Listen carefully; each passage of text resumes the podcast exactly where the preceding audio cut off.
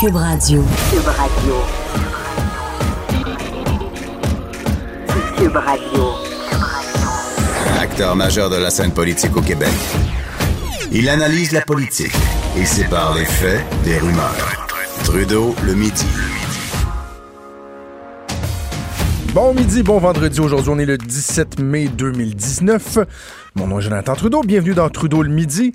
J'espère que vous allez bien à l'aube de cette longue fin de semaine de trois jours. En tout cas, j'espère que vous êtes de ceux qui auront l'occasion de, se reposer un peu, pour euh, fêter la, fête des Patriotes.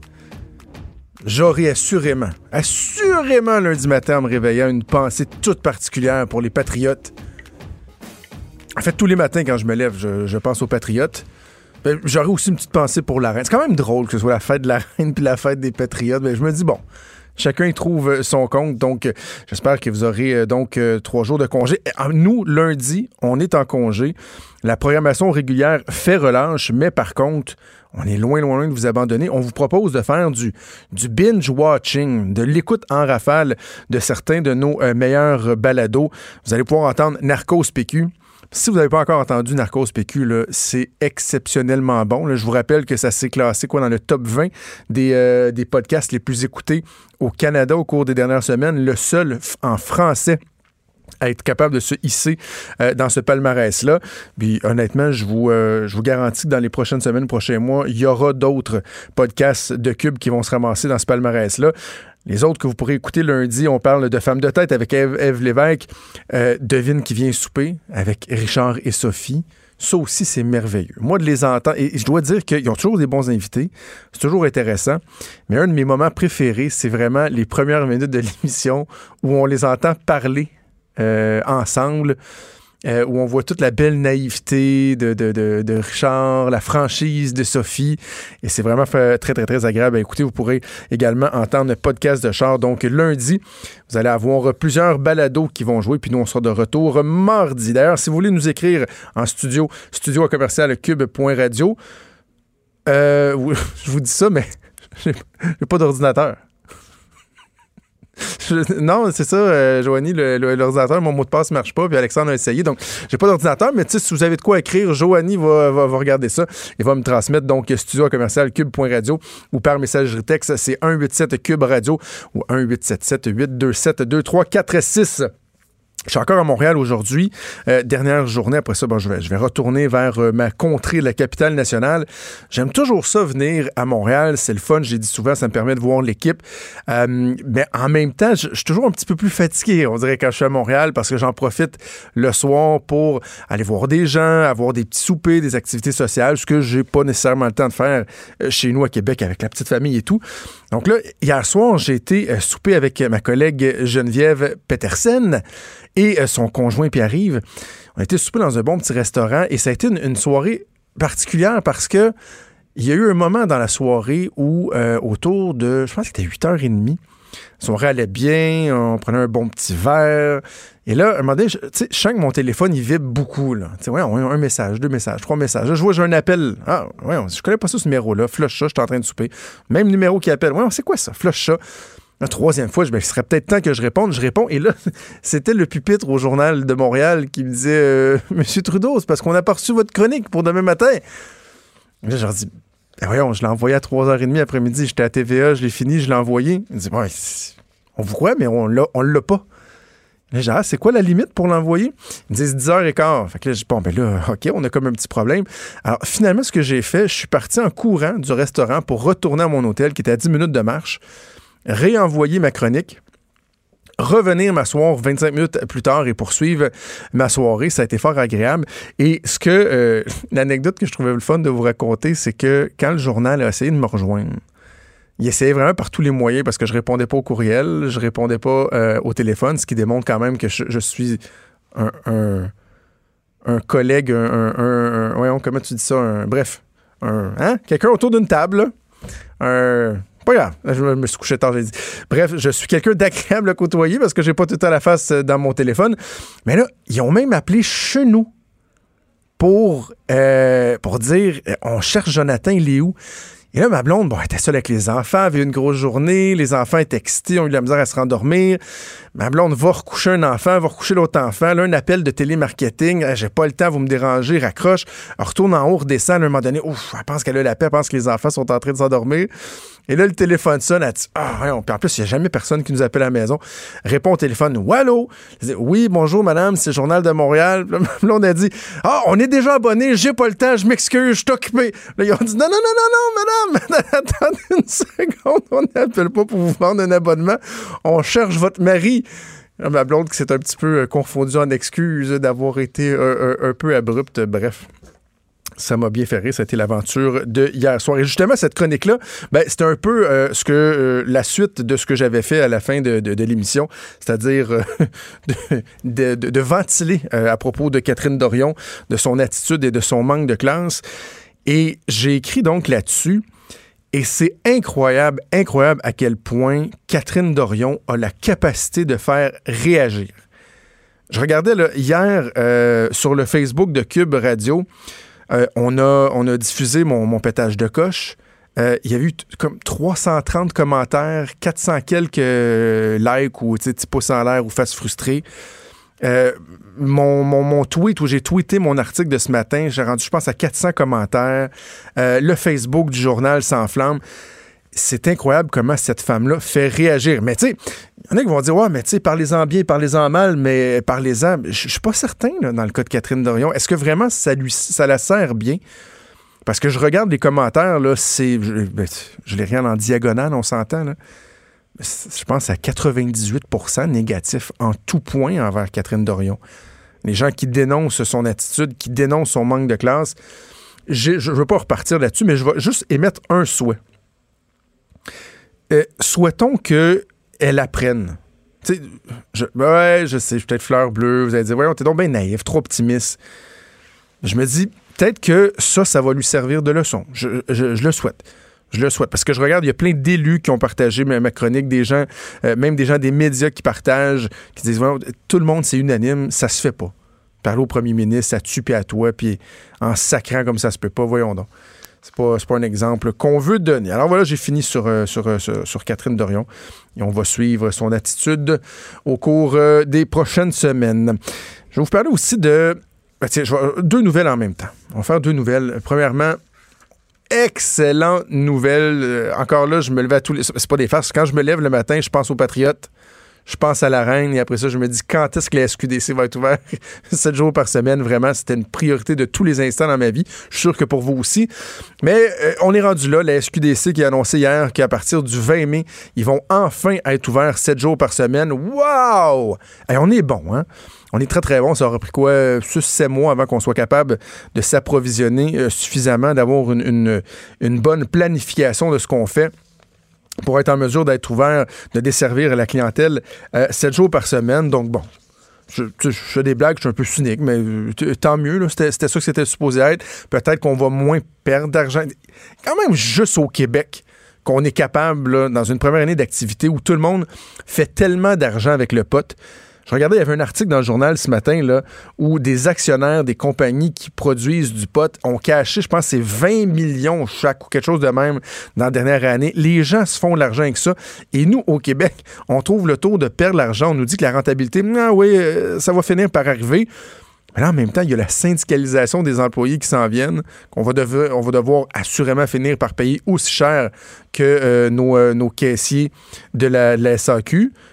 Je m'arrête là. Je commence à plus me faire pitcher de roche quand je vais à la SAQ. J'irai pas plus loin. Mais bref, ils vont avoir les mêmes conditions salariales et on va continuer, semble-t-il, à perdre de l'argent avec ça. Donc, coudon. Et là, je disais que je, voulais parler de deux nouvelles similaires, en tout cas qui se, recoupent. Ben, c'est la légalisation de la marijuana. On se demandait quels seront les impacts de la légalisation de la marijuana? Bien, des gens disaient, ben là, mettons-nous pas la tête dans le sable. On sait déjà qu'il y a des gens qui consomment du cannabis de façon importante. C'est pratiquement dans, nos mœurs. Et euh, de là à penser que soudainement, tout le monde va devenir des toxicomanes qui vont se pitcher dans la drogue juste parce que maintenant, ils peuvent s'acheter un petit joint pré- pré-roulé dans une société, dans une société d'État près de chez vous. C'est un peu utopique j'en- en fait, j'en suis encore. J'allais dire j'en étais. J'en suis encore. Je pense pas qu'on va voir d'immenses phénomènes de société. Mais il y a quand même une nouvelle qui est assez particulière et euh, fort préoccupante dans le devoir ce matin. On apprend que depuis la légalisation de la marijuana, les cas où des mineurs, et là quand on parle de mineurs, on parle souvent d'enfants autour de 5 à 7 ans. Pas le jeune de 13-14 ans qui a fumé un petit joint au parc, puis qui en a trop fumé, puis qu'il n'a pas filé. Non, non. Des mineurs autour de 5-7 ans qui se retrouvent à l'hôpital avec, suite à une intoxication au cannabis, que le nombre donc a augmenté. Dans l'article, ils disent a considérablement augmenté depuis la légalisation. Non, non, je m'excuse. On parle d'une montée en flèche. Dans les exemples qu'on nous donne, par exemple, le Centre de traumatologie de l'hôpital de Montréal pour enfants, ils ont traité 26 cas pour euh, intoxication au usage de cannabis depuis l'entrée en vigueur de la loi, c'est-à-dire le 17 octobre dernier. Et là, on parle, je vous le dis, là. Euh, en fait, juste sur ces cas-là, il y en a 9 qui étaient âgés de moins de 7 ans sur 26, moins de 7 ans. Mais là, évidemment, quand on a des chiffres comme ça, on se dit, ouais, mais là, soyons rigoureux. C'est quoi le comparatif? C'était quoi avant? Ben, à titre de comparaison, là, avant, ils traitaient au pire, là, dans ce groupe d'âge-là, un enfant aux 3 ans. Un aux 3 ans, 9 cas de moins de 7 ans, là, 26 cas au total, mais 9 cas de moins de 7 ans depuis le 17 octobre. Un aux 3 ans, 9 en quelques mois. Sainte-Justine, normalement, c'était deux par année des cas comme ça. En 2013 et 2016, au cours des, des, 3-4 dernières années, c'était deux par année. Il y en ont eu cinq en 2017 et 2018, puis là, 11 en 2018-2019, et on comprend que 2019 est, encore en cours. Capitale nationale, le centre antipoison, eux autres qui ont eu 15 euh, appels depuis les derniers mois, alors que normalement, ils n'en avaient pratiquement pas. Et là, il semble-t-il que ce qui se passe, c'est qu'il y a des adultes vraiment crétins qui vont se faire, par exemple, des muffins aux potes. Parce que, tu sais, l'enfant de 5 à 7 ans, il s'enroule pas un puis il l'allume pas. Puis, j'ai jamais vu un enfant de 5 ans toquer, là, avec son petit joint ou la pipe, puis ah ouais, donc, ça arrive pas. Un enfant de 5 ans qui se fait des plombs au couteau dans la cuisine, ça arrive pas, ça non plus. Fait que c'est des adultes abrutis qui vont faire, par exemple, des muffins aux potes, des affaires comme ça, des brownies aux potes, puis qui laissent traîner ça sur le comptoir. Puis là, as un enfant de 5-7 ans qui fait comme, hum, brownies. Hum, j'aime les brownies. Et qui là, il se ramasse à cet âge-là, complètement pété, à être obligé d'aller à l'hôpital. Et là, il y a des gens dans, ceux qui disent tout à ouais, mais attention, on n'a peut-être pas tous les éléments. Il y en a qui disent, ben, peut-être que c'est parce qu'avant, les gens osaient pas le dire. Oh, vous pensez vraiment qu'il y avait des gens qui laissaient leurs enfants de 5 à 7 ans être complètement stone après avoir mangé un bon petit muffin aux potes, puis qu'ils laissaient chez eux couchant en disant on, on va lui donner des chips, il va avoir les munchies, un bon verre de lait, il va aller se coucher, puis demain il va aller bien. Mais non. Donc, tu sais, quand on se dit est-ce qu'il y aura des, indicateurs qui vont être préoccupants, ben là, euh, clairement, je pense qu'il y en a un. Et je dis pas qu'il faut sauter aux conclusions, euh, interdire, euh, recriminaliser la consommation, la possession de, cannabis, mais en même temps, il reste qu'on voit qu'il y, y, a des impacts au niveau de la société. Trudeau, le midi. Joignez-vous à la discussion. Appelez ou textez. 187 Cube Radio. 1877 827 2346. On est de retour, je vous le répète, on est en Facebook Live en ce moment. Allez euh, vous joindre à la conversation sur le Facebook de Cube Radio. Tiens, je vais vous poser une question étant donné qu'on est en Facebook Live, toujours plaisant euh, d'interagir avec vous. Il y a Alain Reyes, le lieutenant du Québec du Parti conservateur qui est avec moi en studio. Bonjour. Bon midi monsieur Reyes. Ça fait plaisir d'être là. Ben content de vous avoir et on va parler de la proposition d'Andrew Scheer d'avoir un corridor énergétique entre l'Est, de l'Est à l'Ouest du pays. Et là, pouce en l'air si vous êtes d'accord. Je sais pas, un petit bonhomme frustré, si vous n'êtes pas d'accord. Vous pouvez attendre aussi d'entendre les explications euh, de, de M. Reyes. On va discuter notamment de ça. M. Reyes, donc, votre chef Andrew Scheer a débuté une série de discours où il partage sa vision. Plusieurs disaient c'est bien beau critiquer le gouvernement, SNC-Lavalin, etc., mais on veut entendre ce que les conservateurs ont à proposer. Il y a eu un premier discours sur les relations internationales la semaine dernière à Montréal. Hier, c'était sur le développement économique, un discours à Toronto. Et là, il y avait ça, cette notion de développement, d'exploitation de notre énergie Qu'est-ce qu'Andrew Scheer propose? Ben, en réalité, euh, Andrew Scheer, ce qui a amené, c'est une idée d'une genre de politique énergétique, parce que les gens ne savent pas, mais une des raisons pour on a tant de problèmes à faire voyager nos ressources naturelles partout sur le territoire, c'est le fait qu'on n'ait pas de politique énergétique, tout simplement. Alors, Andrew, ce qui amène comme idée, c'est de dire, est-ce qu'on ne devrait pas penser à un genre de corridor énergétique qui ferait en sorte que on détermine une zone, on arrête de se chicaner à chaque fois qu'il y a un projet de pipeline, par exemple, parce que tout le monde veut parler juste du pipeline, puis on a dans l'idée le, le super projet énergie S que nos adversaires veulent ramener Ben oui. sur la table. Mais en faisant ça, pourquoi pas euh, permettre aussi au Québec de poser un geste et d'exploiter, d'exporter leur hydroélectricité, donc notre expertise qu'on a développée, notre richesse naturelle avec laquelle on la, fabrique, au lieu de l'électricité qui est fabriquée avec le charbon. Donc cette idée d'un corridor qui pourrait être fait euh, avec Andrew Scheer, qui pourrait essayer d'asseoir autour de la table tous les premiers ministres du Canada. Euh, moi, je dis souvent aux gens, on est capable d'aller sur la Lune. On doit être capable de déterminer un corridor. Je donne un- une idée comme ça. Là. Je suis pas dans le secret des dieux, puis tout va, être à, tout va être à monter. Mais exemple, 500 mètres, on trouve le trajet qui a le moins d'impact environnemental. On met toutes nos expertises pour protéger le secteur, pour éviter s'il y a un problème, euh, qu'il y a un dégât environnemental et qu'on puisse réagir rapidement pour poser des gestes. Et on fait passer un pipeline de l'ouest en est pour se donner une autonomie énergétique partout au pays. Donc ça, c'était le deuxième élément important du discours. Puis de l'autre côté, permettre au Québec qui veut exporter son hydroélectricité de l'emmener de l'est en ouest. Parce que c'est beau dire l'Alberta, l'ouest canadien, mais ils n'ont pas accès à nos rivières. Ils ne peuvent pas fabriquer de l'électricité verte, euh, propre, comme nous, on est capable de le faire. Donc, exportons notre, notre, notre énergie, ayons cette opportunité, cette main tendue à François Legault de dire, regarde, j'entendais euh, lors de la joute hier, tu disais c'est un genre de donnant-donnant. Ben oui, oui, en fait, ça, puis je veux dire, puis les gens qui regardent le Facebook Live ont peut-être remarqué que j'ai un large sourire depuis tantôt, depuis que je vous écoute, M. Reyes, parce que j'ai envie de vous dire, vous êtes des snoros, là. Pourquoi? ben, c'est parce que c'est très, très, très stratégique, là. Dans le fond, et, et l'exemple que je disais l'ajoute hier, je, je citais Jerry Maguire, Exactement. dans le film des années 2000 avec Tom Cruise, qui disait Help me to help you, help Ouais. me to help you. Donc, dans le fond, Andrew Scheer dit à François Legault, parce qu'essentiellement, ça, ça revient à ça, euh, le Québec veut pouvoir exporter Exporter. davantage euh, de son hydroélectricité. On sait que c'est euh, vraiment le cheval de bataille de François Legault. Sa vision à long terme, c'est ça. Ailleurs dans le pays, également aux États-Unis. Il dit pour ça, vous allez avoir besoin de, de l'accord, de l'aide, du support du fédéral et des autres provinces. OK, on va vous aider. Mais en échange, aide-nous à transporter notre pétrole de l'ouest vers l'est pour qu'on puisse, entre autres, l'acheminer sur des marchés étrangers, qu'on puisse fournir le reste du Canada. Donc, il y a quelque chose de, de- je, le- je vous le Ouais. de brillant, mais de très stratégique au niveau Ben, politique. c'est stratégique, mais avec un objectif de devenir autonome énergétiquement. Et autonome, pas juste au niveau du pétrole. Et c'est ça, moi, que je trouve brillant dans cette proposition-là de notre chef qui le fait, c'est de dire aux gens, on a encore besoin de pétrole. Le monde, là, qui sont contre ça, j'entends, j'entends mon ad- notre adversaire, Yves-François Blanchet, qui dit, le Canada, c'est un pays pétrolier. Ah, on n'en veut pas. épouvantable, hein? Ben oui, mais il aime mieux prendre 50% de notre pétrole qu'on utilise au Québec du, des États-Unis, de Donald Trump, où tout le monde nous fait des grosses peurs avec ça. Donc, on l'utilise, ce pétrole-là. Donc, pourquoi ne pas l'utiliser au Canada, faire tourner notre économie? Puis de l'autre côté, préparer cette transition énergétique et le Québec aurait une opportunité extraordinaire d'exporter son hydroélectricité au Canada.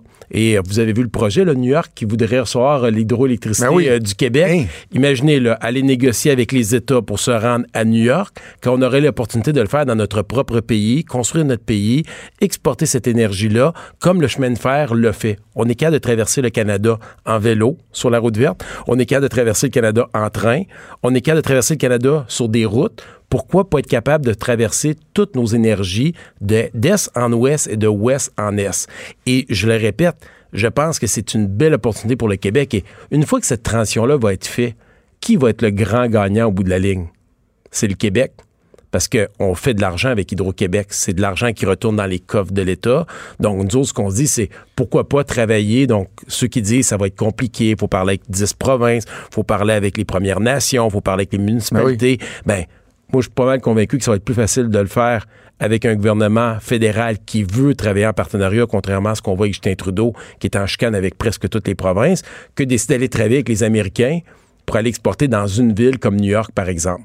Donc, je pense là, il y a quelque chose d'intéressant, en tout cas minimalement à, envisager, à regarder, puis à, se donner comme vision. Vous avez mentionné à deux reprises euh, transition énergétique. Moi, ma lecture de ce qui s'est passé en Alberta, ben dans l'Ouest en fait, Mhm. c'est que euh, moi je suis favorable à l'exploitation de, de, de, de, notre pétrole, de nos ressources. Mais contrairement, par exemple, à ce que la Norvège a fait et fait déjà, ils se sont préparés pour une transition. Ils ont dit, on va mettre de l'argent de côté, on va, parce qu'on sait qu'à un moment donné, il y aura une certaine transition. Bon, là, les conservateurs vont éventuellement euh, présenter leur projet, leur plan plus environnemental. Vous parlez de transition énergétique. Mais en même temps, Drew Shear dit l'objectif avec no- no- notre pétrole, nos ressources, c'est que d'ici 2030, on soit fourni à 100 Tout à fait. de, de, de, de notre, de nos ressources. Alors, tu sais, la transition, elle apparaît où? Elle se fait comment? Quand? Ben, c'est les gens qui vont le décider. En réalité, le pétrole qui est là, c'est parce qu'il y a une demande dans- au niveau de la consommation par les citoyens et citoyennes. Moi, j'aime ça entendre les gens dire, ben, il faut mettre des mesures contraignantes, ainsi de suite. Mais au bout de la ligne, c'est le citoyen qui décide dans sa liberté de faire un choix. Moi, je pense pas qu'il y ait personne le matin qui se lève puis qui dit je prends mon, mon vélo au lieu de mon auto pour aller au travail ou aller chercher mes enfants ou aller à une activité parce qu'il y a un pipeline qui passe dans notre province. Ouais. C'est faux, là. C'est, c'est un mauvais argument. C'est se mettre la tête dans le sable que de ne pas voir les données au Québec, là, pour les auditeurs qui nous écoutent. Là, puis je suis convaincu que ces données-là ont déjà été partagées. On est la province qui consomme le plus de pétrole, premièrement, le Québec. Donc, on aime ça, se, se vamper, de dire qu'on est bon puis qu'on est fin, mais on est encore la province qui consomme le plus de pétrole.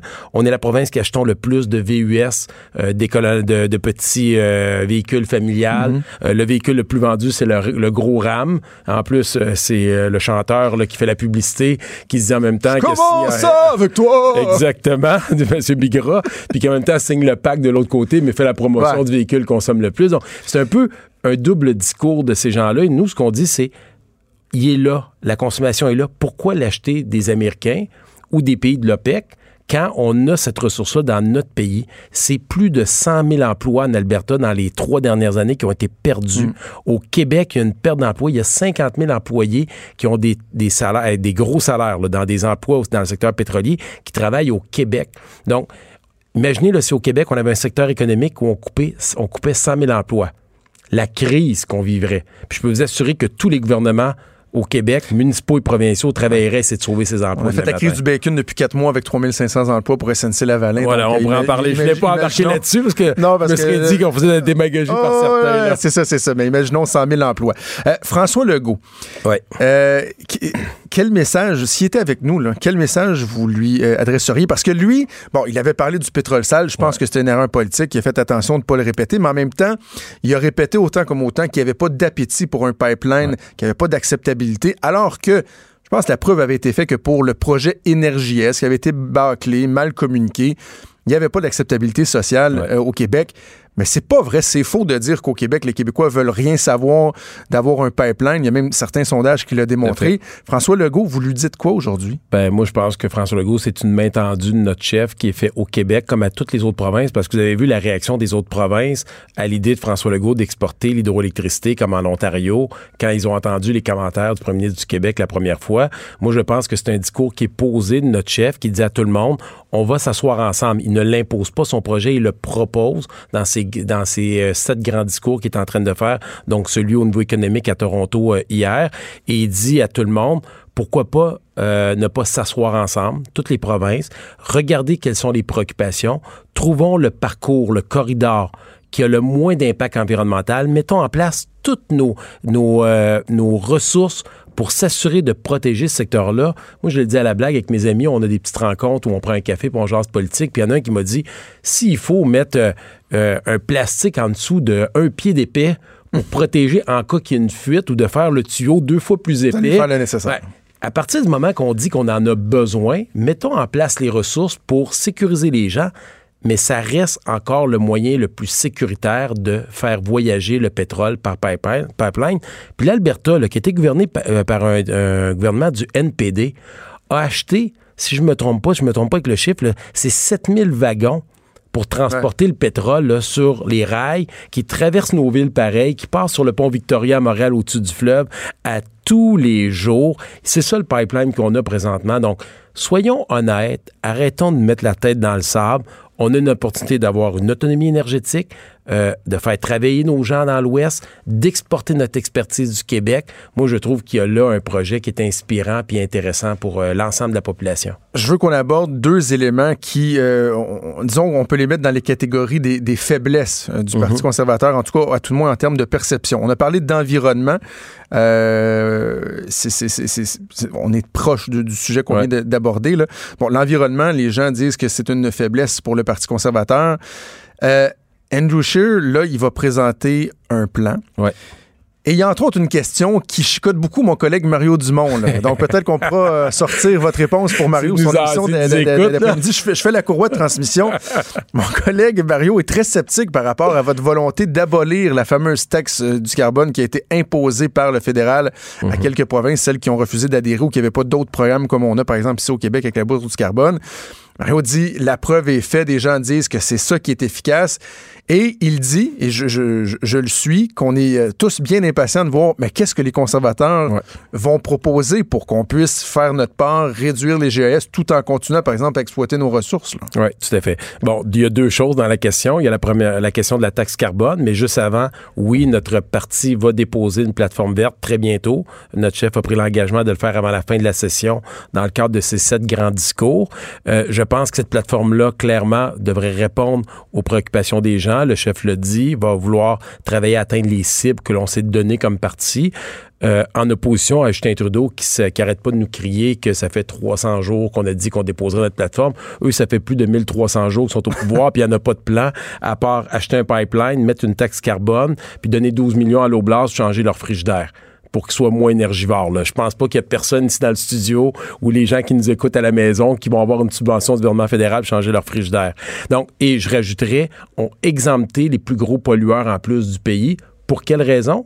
parce que ça avait un impact sur leur économie, sur les emplois. Alors imaginez les petites et moyennes entreprises dans toutes les régions qui procurent 80% des emplois au Canada.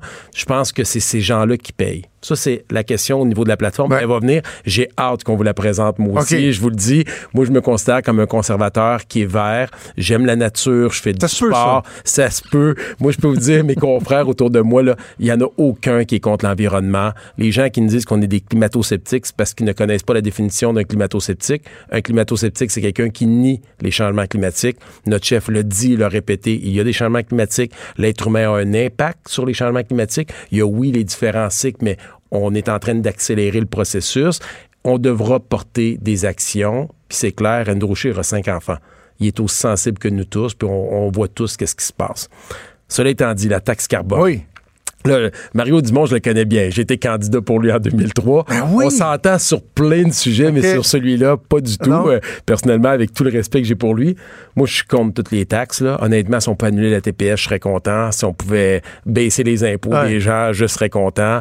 Je suis très libertarien par rapport à ces enjeux-là. Ben, moi aussi, Mario aussi. Je pense Mario que là-dessus, on- y a fait. consensus entre nous trois, mais Il y a Mario, rien. lui, dit, il- cette taxe-là, il y a des gens qui démontrent que quand il y y a une taxe en ce sens-là, il y a, puis qu'en plus, s'il y a un remboursement, si ça se fait à coup nul, etc., qu'il Ouais. y a un impact, que c'est un bon moyen pour y arriver. Pour y arriver, là, il faudrait qu'on l'augmente de façon astronomique. Et le GIEC a sorti son rapport euh, de l'ONU. Là. Si on suivait leur directive, il faudrait augmenter pas de 12 sous le litre, 12 dollars le litre. Donc, si c'est à 1,30 kek en ce moment, là, ça devrait être à 13,30 kek pour s'assurer qu'il n'y a plus personne qui achète un véhicule. Donc, c'est illusoire à nos yeux de faire ça.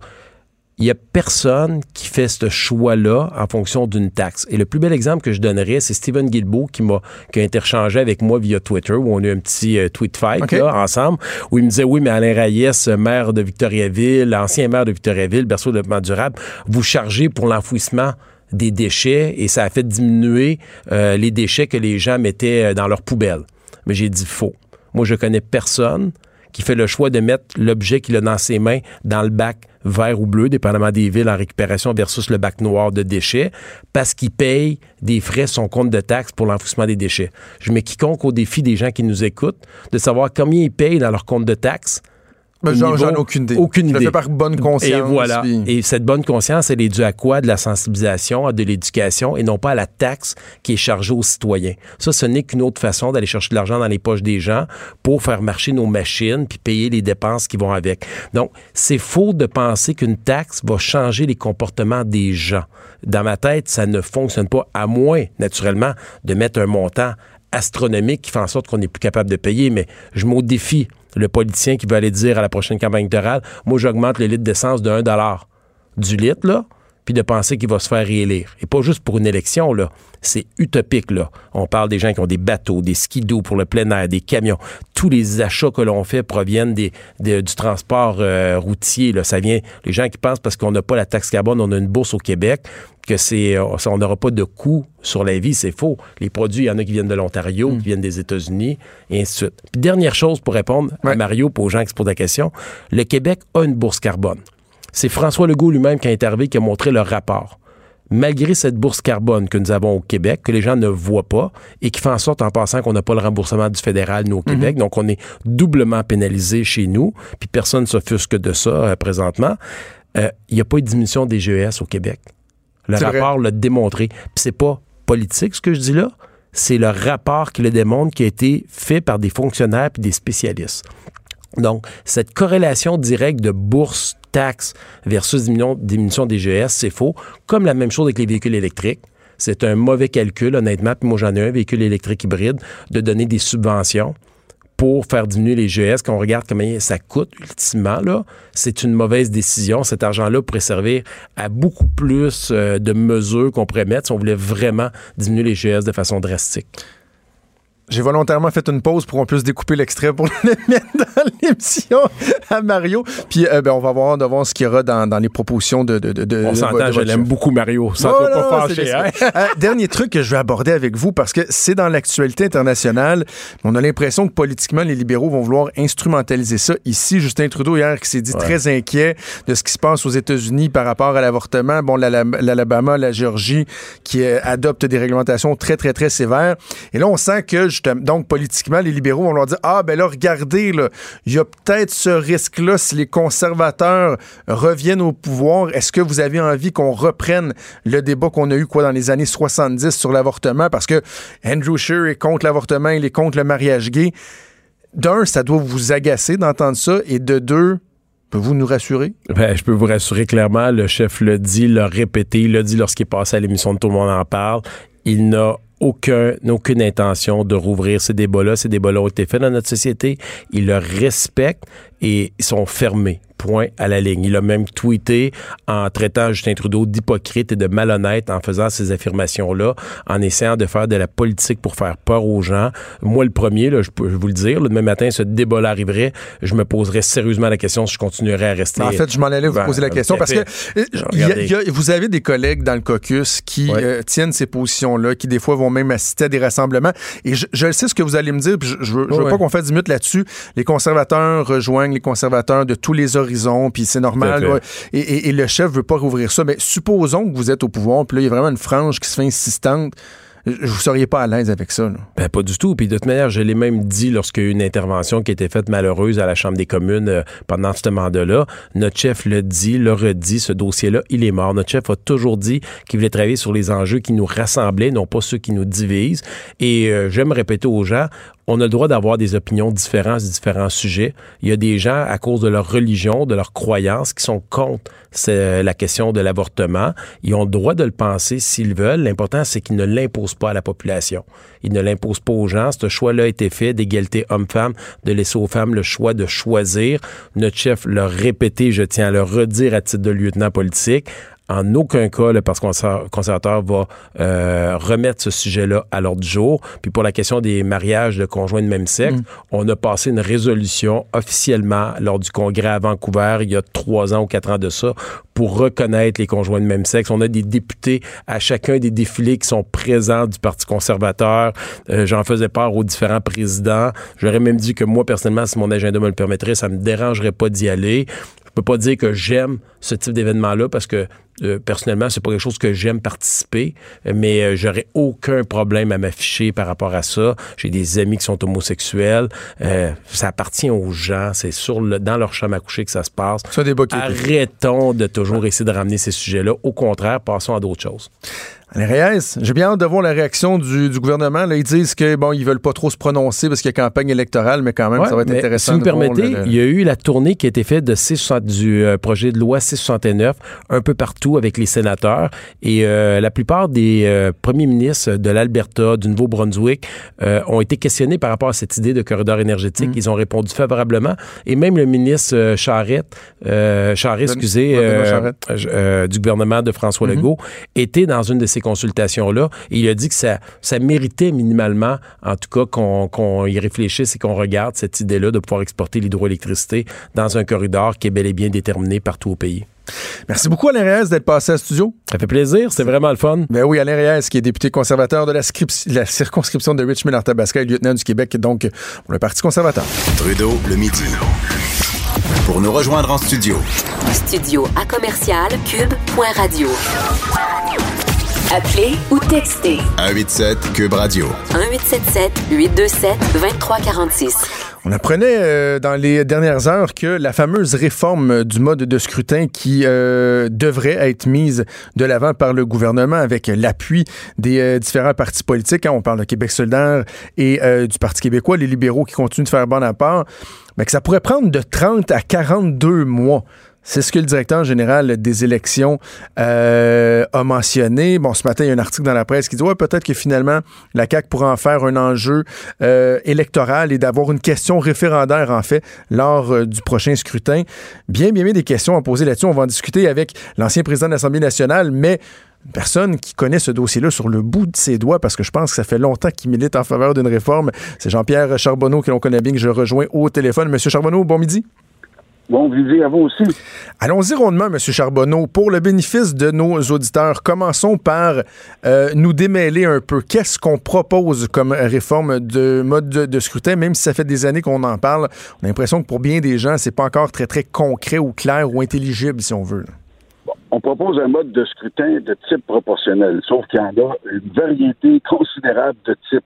Donc, euh, le modèle qui a été choisi par les différents partis euh, qui ont di- ensemble euh, sous l'égide de- du mouvement démocratie nouvelle que je préside maintenant, bon, c'est un modèle mixte. Ça, ça veut dire que une majorité de députés, à peu près 60% des députés seraient élus comme actuellement, puis 40% des députés seraient élus en fonction de l'appui qui sont donnés aux différents partis. C'est pour ça que c'est proportionnel, c'est-à-dire que cette- euh, ce- ces députés qui seraient élus en fonction de l'appui donné aux partis, ça compenserait les distorsions du système actuel. Un exemple de distorsion, par exemple, le gouvernement actuel a été élu avec 37% de l'appui populaire, mais a 75% euh, des députés sur 125. Ça veut dire que il y a pas mal, il y a un pourcentage de plus que 50% des députés, alors qu'il y il y a à peine 37% d'appui populaire.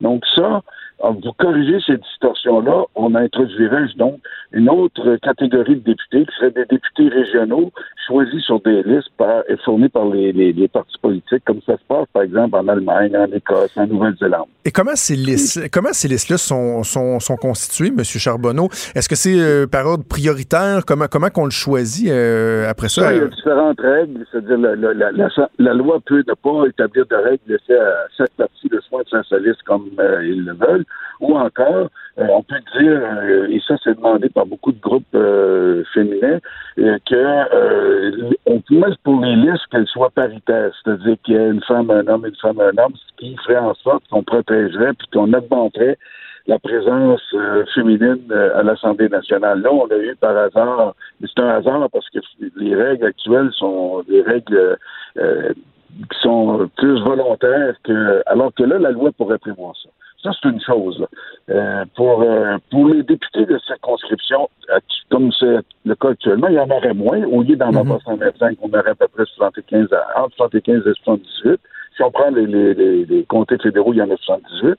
Puis les autres, ben, il y aurait donc une, euh, une cinquantaine de, de- de députés qui seraient élus euh, en fonction de comtés régionaux. Donc, l'idée, c'est que pour respecter l'intérêt des citoyens à avoir, euh, à garder leur poids politique au niveau régional, de la dimension régionale d'un territoire grand comme le Québec, c'est pas un mode de scrutin, par exemple, comme en Nouvelle-Zélande, où ça serait des listes nationales. Ça veut dire que chaque parti fournit une liste. Il y a 75 euh, comtés, euh, alors il y aurait 75 listes. De... Non, là, il y aurait euh, une douzaine ou une quinzaine de comtés régionaux, puis il y aurait une liste que chaque parti soumettrait de candidats de candidats pour chacun de ces euh, comtés régionaux-là.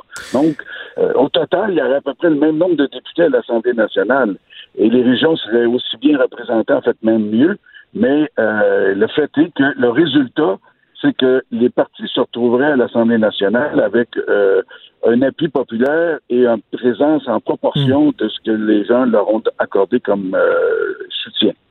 Est-ce que les Québécois sont suffisamment renseignés, informés sur un changement comme celui-là? Parce que je pense entre autres au, euh, papier que mon collègue au journal, Joseph Facal, et votre ancien collègue Joseph Facal a écrit euh, il y a quelques jours de ça, puis il disait, et je le suis à 100% il disait, il y a là un changement qui est très euh, très, très, très important. C'est à la base même de notre démocratie, la façon, notre capacité à élire les gens qui vont nous représenter, qui vont prendre des décisions. Et lorsqu'on fait un, euh, un, geste comme celui-là, les gens doivent savoir ce qui se passe, doivent, doivent pouvoir s'exprimer. Ben, nous, comme mouvement, ça fait 20 ans qu'on fait de la promotion de ça. On a été subventionné par le gouvernement pour continuer cette action-là de façon plus intensive. Il va y avoir une commission parlementaire autour du projet de loi. Il va y avoir beaucoup de travail. le directeur général des élections aura la responsabilité d'expliquer aux gens le nouveau système. Sauf qu'il y a eu des changements, par exemple en Écosse, en Nouvelle-Zélande, et euh, les gens ont bien compris que ça n'a pas été si compliqué que ça à comprendre. Mais la question du référendum avant, ça, tous ceux qui, le proposent, c'est tous les gens qui sont des partisans du statu quo, y compris Joseph Facal, que j'aime bien par ailleurs. Et je connais Joseph, je connais quelques autres, y compris Christian Dufour et quelques autres. Ce sont tous des partisans du système actuel. Alors, ils se disent, bon, mais ça a bloqué ailleurs dans les autres provinces, sauf dans les autres provinces, et même ailleurs dans le monde, on n'a pas fait ce que nous, on a fait au Québec ici. Amener tous les partis à la même table, s'asseoir, discuter des principes, puis finalement s'entendre sur une proposition. Et ce qui est curieux, c'est que la proposition qui a été acceptée par tous les partis, sauf les libéraux, c'était la proposition que les libéraux avaient proposée en 2004. Mais quand euh, ça a été le temps de passer à l'action, ben là, les, résistances à l'interne, les députés qui avaient été élus dans le système actuel, ben, pas mais, mais, mais, M. Charbonneau, si, si c'est pas nécessairement par voie référendaire, est-ce qu'il y a un minimum de consultation qui doit quand même être fait ben en amont pour... On peut pas peut pas présenter un projet de loi comme celui-là sans qu'il y ait une consultation importante à l'Assemblée nationale. Il n'y a rien même qui empêcherait une commission parlementaire qui serait chargée d'étudier le projet de loi, puis de, de, de faire une commission c'est-à-dire que les principaux grands euh, centres régionaux pourraient être visités par la commission parlementaire. Moi, quand j'étais député, j'étais président d'une commission, j'ai fait ça. Alors ça, on pourrait faire ça. Mais en plus, moi, ce que je suggère, puis ça, c'est ce qu'on suggère au mouvement Démocratie Nouvelle, il y, a, quelque chose qui s'est fait en Nouvelle-Zélande intéressant. Parce que, dans le fond, vous dites qu'il faudrait que les gens comprennent. Ben, la meilleure façon de comprendre, et puis c'est pas constitutionnalisé, c'est pas c'est pas la table d'évangile. En Nouvelle-Zélande, il y a eu une réforme et on a euh, deux élections générales plus tard. On a euh, posé une question, un référendum aux gens. Puis on est venu euh, quatre, après deux autres élections, on a refait la même chose. Et dans le fond, là, les gens étaient capables de comparer le système actuel et le, nouveau système. Et bien, dans les deux cas, les gens ont maintenu le changement parce que là, ils pouvaient comparer de façon concrète, pas par des études ou quoi que ce soit. Eux-mêmes, comme citoyens, pouvaient dire Moi, j'ai voté comme ça à une autre époque, puis là, je vote comme ça. Mm. J'aime mieux le résultat que ça donne aujourd'hui parce que c'est plus juste, c'est plus équitable, c'est plus démocratique. C'est ça, parce qu'on on sait que les gens ont tendance à être euh, réticents euh, au changement, donc c'est une façon plus, plus délicate de le faire. Juste en terminant rapidement, M. Charbonneau, 30 à 42 mois euh, pour implanter le changement après que la décision soit prise, que la loi soit adoptée, ça nous semble énorme. Vous, vous êtes confiant qu'il y a moyen de faire beaucoup plus rapidement que ça? Ben oui, parce que le, 30 mois, c'est deux ans et demi. Nous, on est d'accord que le directeur général des élections à un ou deux mois près. Dans le fond, on ne chicanera pas pour savoir si c'est 30 mois ou 28 mois. Là. Le fait est que euh, à partir, disons, du printemps prochain, on a la possibilité de mettre le directeur général des élections aurait la possibilité de mettre tout le système en place.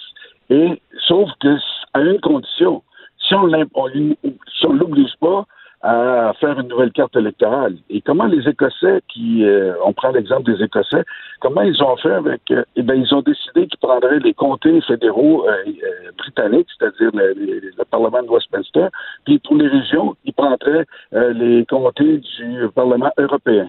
Il n'y a rien qui nous empêche, nous, pour la première fois, de prendre les comtés fédéraux et de prendre, par exemple, les régions administratives du Québec. Il y en a 17, on pourrait en regrouper quelques-unes. Ça, c'est pour la première fois. Après ça, qu'est-ce qu'ont fait les Écossais? Ben, ils ont, dans les quatre ans qui ont suivi, le directeur général des élections a fait une nouvelle carte électorale en prenant le temps de consulter comme euh, ça se fait normalement. Alors, pourquoi nous, on ne prendrait pas cette voie-là, qui, qui est une voie qui n'a pas été faite par un pays en voie de développement, là, c'est la, Grande-Bretagne euh, et donc le Parlement anglais et le Parlement euh, écossais qui ont convenu de cette façon de faire les choses. On pourrait faire exactement le même processus. Et dans le fond, c'est un test aussi. Si le gouvernement fait ça, il va faire la démonstration qu'il est sérieux. Autrement, ben, finalement, refaire une nouvelle carte électorale comme celle que dont on parle, c'est-à-dire euh, redécouper le territoire en 78 comtés, euh, mm. disons, locaux, plus une douzaine ou une quinzaine de comtés régionaux. C'est ça qui prend plus de temps. On va, suivre, on va, suivre, on va suivre, les, orientations du gouvernement. Bon, la discussion qui semble-t-il n'a pas encore eu lieu euh, en caucus, donc euh, on va suivre ça. Euh, Jean-Pierre Charbonneau, président du mouvement Démocratie Nouvelle, merci beaucoup de nous avoir parlé, de nous avoir renseigné sur cette question. Ben, merci beaucoup de l'invitation, c'est gentil. Merci, au revoir. Cube Radio. Cube Radio, autrement dit. Trudeau, le midi. Et le temps file, on va terminer la semaine avec Véronique Racine qui est en studio à Québec. Salut Véro. Hey, salut Jonathan à Montréal. Oui, oui, oui, de retour dans quelques heures euh, à Québec. Euh, allons-y euh, rapidement, Véro, parce qu'il y a quand même pas mal de stock. Premièrement, dans la région de Québec, il y a un groupe qui a marqué mon adolescence qui va faire un retour et c'est Weezer. Oui, c'est six ans après la première visite à Québec sur les plaines au Festival d'été de Québec, puis quelques mois après leur visite au Centre Bell. Ils étaient au Centre Bell en mars dernier. plus de 9000 personnes là, quand même qui avaient acheté un billet. Et là, ils vont faire partie de la programmation 2019 du festival. C'est le 3 août qui serait à l'horaire. Je dis serait parce que c'est un peu drôle. L'annonce devait être faite euh, lors du dévoilement de la programmation du festival qui est prévu pour mercredi, donc le 22 mai, donc la semaine prochaine. Mais là, c'est le Journal de Québec puis le Journal de Montréal qui a découvert que la date du concert de Weezer à Lévis était affichée sur le site de Warner Music, qui est la maison de disque du groupe.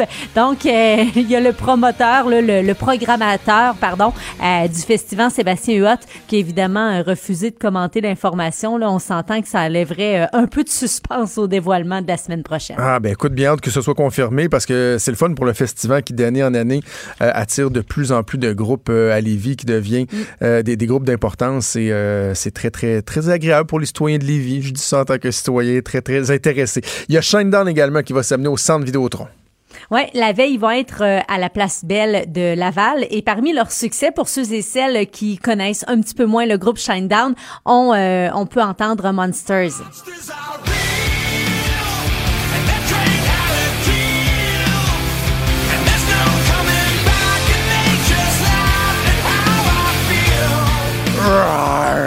Une grosse voix virile. Sais, moi, j'écoute du bon gros rock pesant de même. Là. Mm. Moi, je me tannerai jamais. Là du hard rock. Puis t'es pas le seul. Le groupe, il y a quand même 13 euh, numéro 1 au palmarès Billboard. C'est quand même gros, surtout qu'on sait que c'est euh, pied d'égalité avec Van Halen, groupe euh, qui a quand même un ah, petit peu plus hein? d'expérience derrière la cravate. Là, c'est un groupe de 72, là, Van Halen.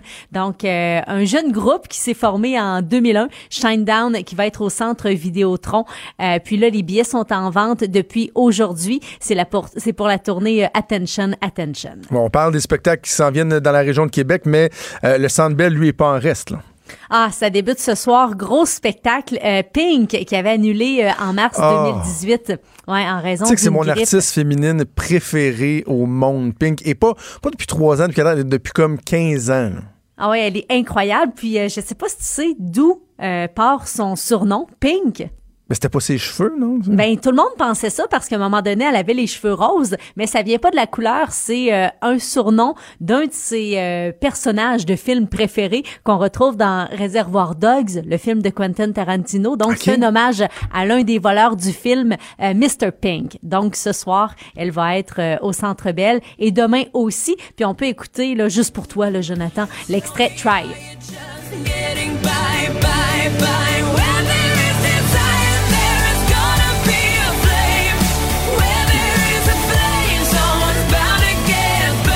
Numéro de danse que Pink avait fait, euh, c'était sous MTV Awards avec cette chanson-là où elle était accrochée au plafond, qu'elle virait en chantant? C'est incroyable. Et c'est la première chanson que mon gars euh, a appris le, le titre. Il y avait comme 2-3 ans, puis il appelait ça Try, Try, Try.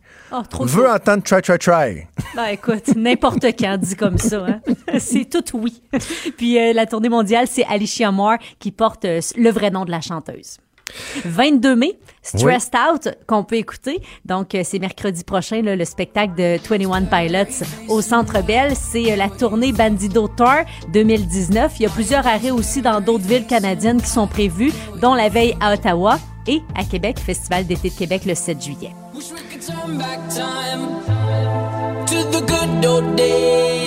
Un peu de indie rock aussi qui s'en vient au Centre Bell le 28 mai. Euh, je sais pas si tu connais la chanson Shake It Out qu'on peut euh, écouter tout de suite. On a un extrait pour vous. C'est Florence and the Machine.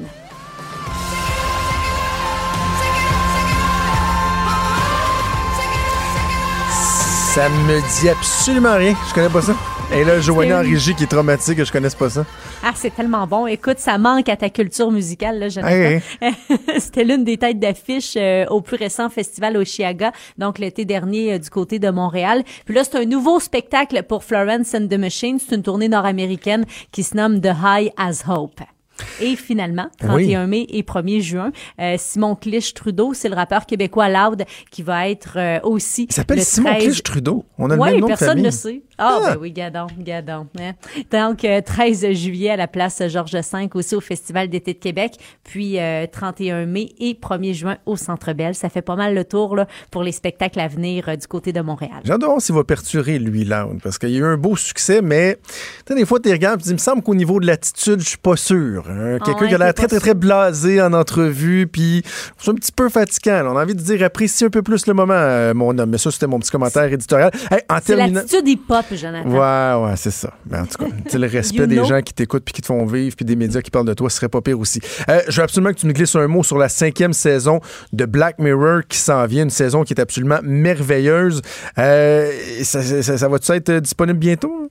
Oui, ça va être disponible quand même assez bientôt, 5 juin prochain. Donc, on ne fait pas trop patienter euh, longtemps entre euh, la diffusion de la bande-annonce qui a été cette semaine et euh, le début de la série. Puis évidemment, là, c'est rien de de- de- de- d'incroyable. on s'en doutait. Là, ça suit pas mal euh, la thématique, ce qui veut dire téléphone intelligent, robots, Oui. réseaux sociaux, euh, technologie qui vire souvent mal. Et parmi la distribution, on va retrouver Miley Cyrus, la chanteuse. Ah oui, eh bien, hâte d'écouter ça. Euh, Black Mirror, c'est parfait pour la, la futuro-anxiété.